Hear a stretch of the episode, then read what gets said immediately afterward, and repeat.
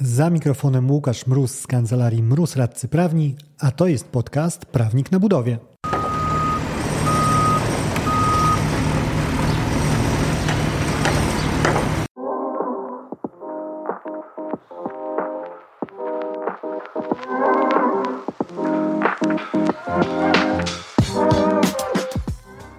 Czy brak waloryzacji kontraktów doprowadzi w obecnej sytuacji rynkowej do ich porzucania przez wykonawców? Takie pytanie postawiłem w ankiecie na swoim profilu na LinkedIn. Dostępne odpowiedzi? Tak, będzie tego sporo. Tak, ale nie w dużej skali. Nie, branża znowu wytrzyma. Głos oddało 368 osób, więc mamy całkiem pokaźną grupę do oceny. Jak odpowiadali ankietowani? 55% uznało, że dojdzie do wielu przypadków zerwania współpracy. 33% widzi takie ryzyko, ale nie w znacznej skali. 12% stoi na stanowisku, że porzucania kontraktów nie będzie, a branża poradzi sobie z obecną zawieruchą w realizacji robót. Część z osób, które zagłosowały w ankiecie, podzieliła się ze mną szerzej swoją opinią na temat ryzyka porzucania kontraktów. Jedną z nich usłyszysz w tym odcinku. Z tej strony mikrofonu Łukasz Mróz, a to jest podcast Prawnik na Budowie.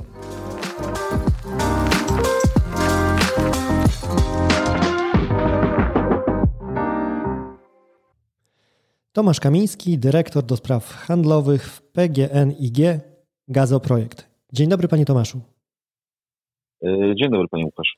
Spotykamy się, ponieważ był Pan na tyle uprzejmy, żeby w ankiecie, którą postawiłem na swoim profilu na LinkedIn, zagłosować, zabrać głos co do tego, na ile realne są problemy budownictwa sięgające aż do tego, że dochodzić będzie do zrywania współpracy, porzucania kontraktów. I stwierdził Pan, że no, ryzyko jest realne, może być tego sporo. I chciałem na start zapytać, e, opowiedział się Pan za tą perspektywą sporej liczby porzuconych kontraktów e, i czy taką opcję to traktuje Pan ze swojej strony jako taki wyraz zachowawczego pesymizmu, czy może to jest po prostu trzeźwy realizm?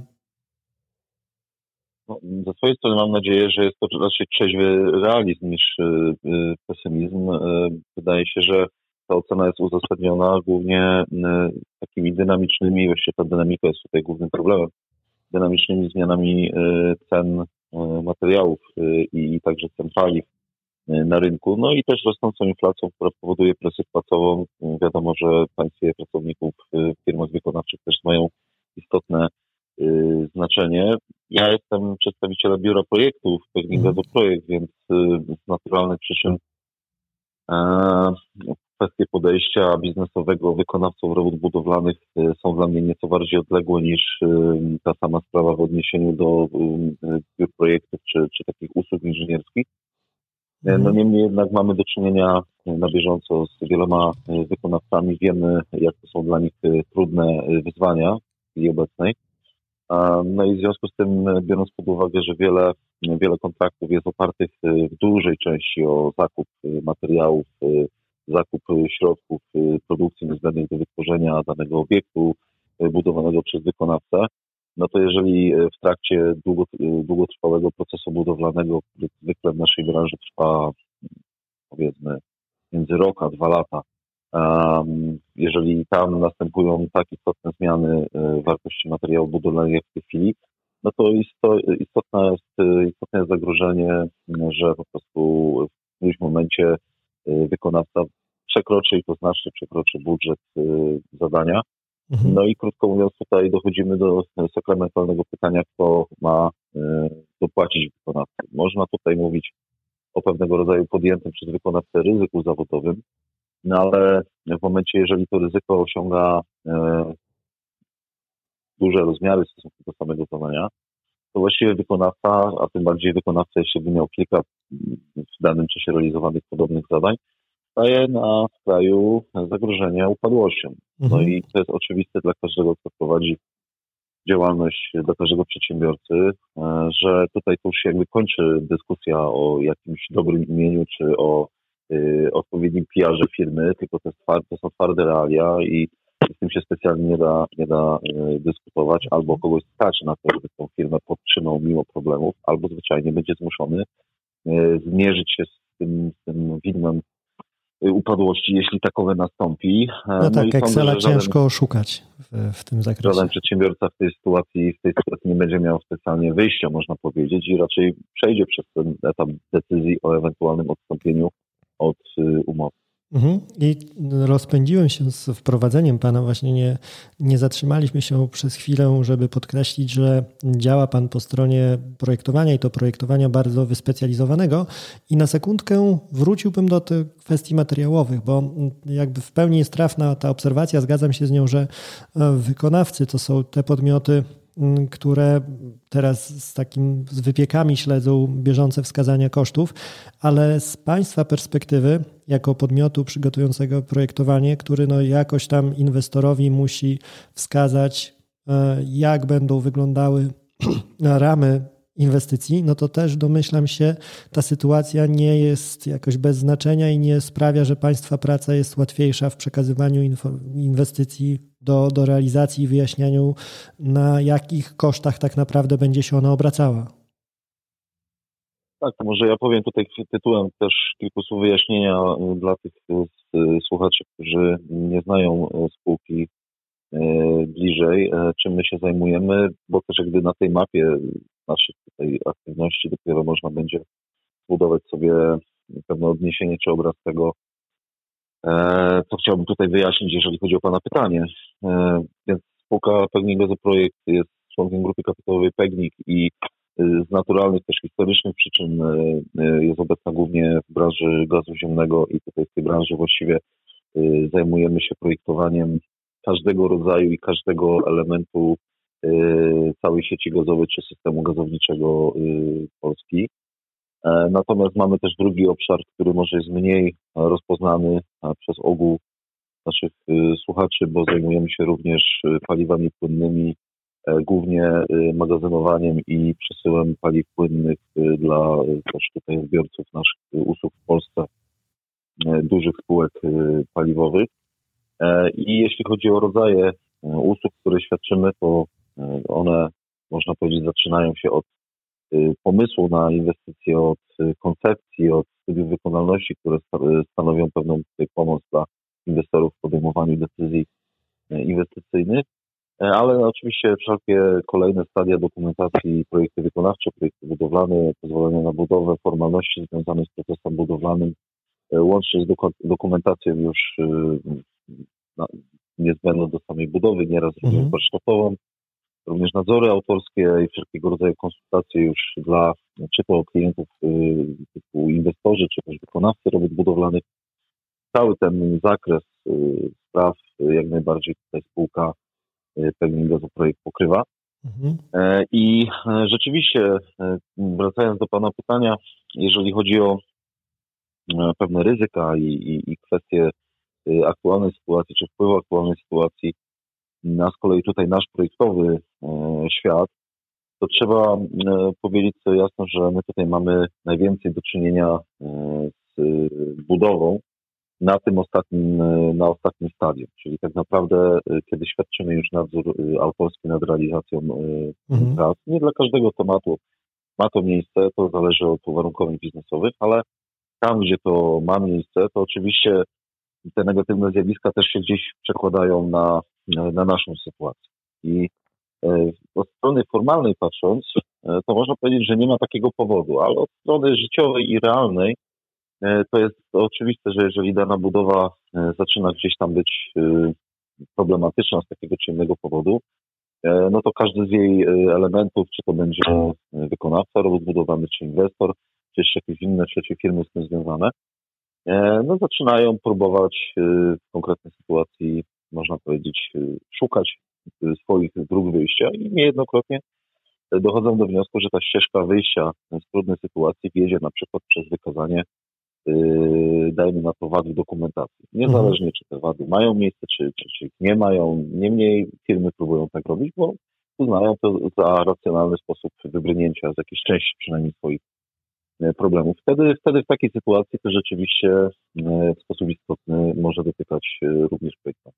Jasne. I teraz wróciłbym do segmentu państwa, w którym operujecie, bo to jest segment no, mocno specyficzny. Te wydarzenia ostatnich tygodni pokazują, jak istotne są kwestie bezpieczeństwa energetycznego i związanej z nim infrastruktury, tej infrastruktury, przy której Państwo pracujecie, do której macie swój walny wkład. E, czy z uwagi na specyfikę tego poletka budownictwa, e, sądzi Pan, że na jego tle ta sytuacja odstąpieniowa, ta, te ryzyko braku stabilizacji może być nieco mniejsze z uwagi właśnie na to, że to są tak ważne inwestycje, że wymagają szczególnego zaopiekowania i jest wola, żeby zaopiekowane szczególnie były i toczyły się dalej swoim rytmem, dbając o nasze wspólne bezpieczeństwo, te, te energetyczne? No to pytanie właściwie powinno zostać skierowane bardziej do obsługi prawnej e, tego całego procesu inwestycyjnego, dlatego że e, właściwie gro realizacji, a szczególnie tych realizacji obiektów strategicznych, e, odbywa się w oparciu o przepisy zamówień publicznych. Mhm. W tej sytuacji oczywiście zamówienia publiczne jako ustawa dają różnego rodzaju możliwości i furtki do tego, żeby przynajmniej jeśli nie zagwarantować, to, to chociaż, chociaż dać szansę y, zarówno inwestorowi, jak i wykonawcy dojścia już w przypadku wystąpienia jakichś problemów, dojścia do porozumienia i do rozwiązań różnego rodzaju aneksowych, robót dodatkowych y, mhm. jest jak najbardziej możliwe, ale z drugiej strony wiemy z doświadczenia, że raczej, raczej takie rozwiązania są niechętnie wykorzystywane y, i zasadniczo zamawiający stawiają bardziej na bezpieczeństwo własnych decyzji niż na później elastyczność w mhm. działaniu już samej budowy czy, czy w ogóle inwestycji. Tak? To, mhm. to jest oczywiście coś, o czym więcej prawdopodobnie mogliby powiedzieć przedstawiciele wykonawcy, e, ale e, muszę też tutaj stwierdzić, że w przypadku projektowania, choć te zależności tutaj mają mniejszą skalę, ze względu być może też na mniejszą skalę finansową takiego kontraktu na mhm. projektowanie, ale one też tutaj występują i to podejście sądzę jest y, bardzo zbieżne i jednolite, czy to y, do, do projektowania, czy to w odniesieniu do wykonawstwa. Są to kontrakty zasadniczo ryczałtowe, zasadniczo oparte o bardzo taką jednostronną dominację y, praw zamawiającego nad, nad, nad wykonawcą. Mhm. I tak na koniec zapytałbym Pana o taką podsumowująco poniekąd. E, w najbliższej przyszłości, czy z Pana perspektywy, właśnie na tym wycinku budownictwa, tym segmencie budownictwa gazowego, tak to ujmijmy, e, można się spodziewać jakichś większych zmian w stosunku do sytuacji takiej gospodarczej, z, takiej stabilizacji, tej, której mamy teraz, czy raczej będziemy iść dalej w kierunku ten, który do tej pory był e, realizowany i tego otoczenia rynkowego, które do tej pory mieliśmy? No tutaj pewnie odpowiedź, prawidłowa odpowiedź na takie pytanie, czy odpowiedź, która realnie przewidzi, mm, jak, jak to się będzie rozwijało, to powinna być złożona z dwóch członków. Jeden to jest związany z naszym zarówno prawnym stanem w Polsce w kwestiach y, inwestycyjnych, jak i też taką realną praktyką zamawiających, to co przed chwilą o czym rozmawialiśmy. I, I tutaj, szczerze powiedziawszy, jakichś drastycznych zmian się nie spodziewam, natomiast gdzieś jakaś taka, bym powiedział, powolna zmiana, yy, taka zmiana, która jest wynikiem też pracy branży yy, nad, nad sobą, nad swoimi własnymi problemami, ona sukcesywnie gdzieś zachodzi i i myślę, że choćby tutaj pod y, egidą y, Izby Gospodarczej Gazownictwa, chociaż pewnie nie tylko, są prowadzone prace, które mają na celu, y, powiedziałbym, takie mm, poprawienie tych relacji poszczególnych graczy w branży, czy to ze strony inwestora, czy, czy wykonawców, dostawców, w każdym razie mm, zbudowanie takiego bardziej efektywnego systemu. E, ale oczywiście e, Pana pytanie też jest zadane w takim, a nie innym czasie, co powoduje, że oprócz właśnie tej wymienionej, e, tego wymienionego aspektu jeszcze dochodzi ten aspekt geopolityczny. Mhm. Faktu, że, że właściwie wszelkie nośniki energii i systemy związane z tymi nośnikami energii stały się elementem polityki. Właściwie może zawsze nie były, ale, ale mhm, nie było tak. to tak odczuwalne.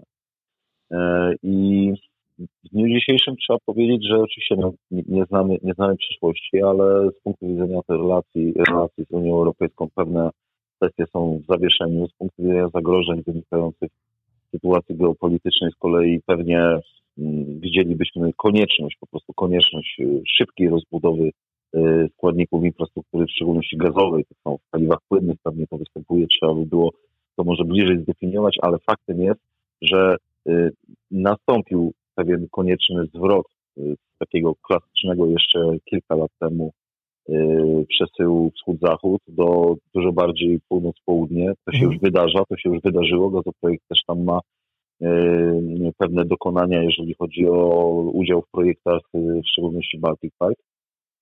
Natomiast to, co zostało do tej pory zaplanowane i w dużej już mierze wykonane, być może nie jest jeszcze wystarczające punktu widzenia zapewnienia takiego y, maksymalnego możliwego i racjonalnie uzasadnionego bezpieczeństwa energetycznego kraju. Mhm, jasne, czyli z jednej strony mamy strategię małych kroków do przodu polepszających sytuację, a z drugiej widoki na to, że może do tych e, kroków dołączą większe skoki z uwagi na okoliczności, które nam towarzyszą.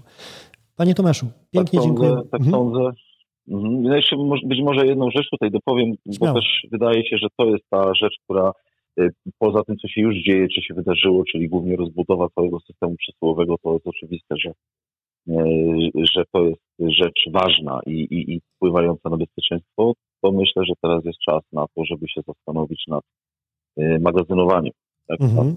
Co, do wielkości tego magazynowania i rozkładu tych magazynów, ich współpracy z systemem przesyłowym, to są rzeczy, które poza samym przesyłem jako takim mają e, istotne znaczenie w stabilności dostaw e, energii paliwa gazowego.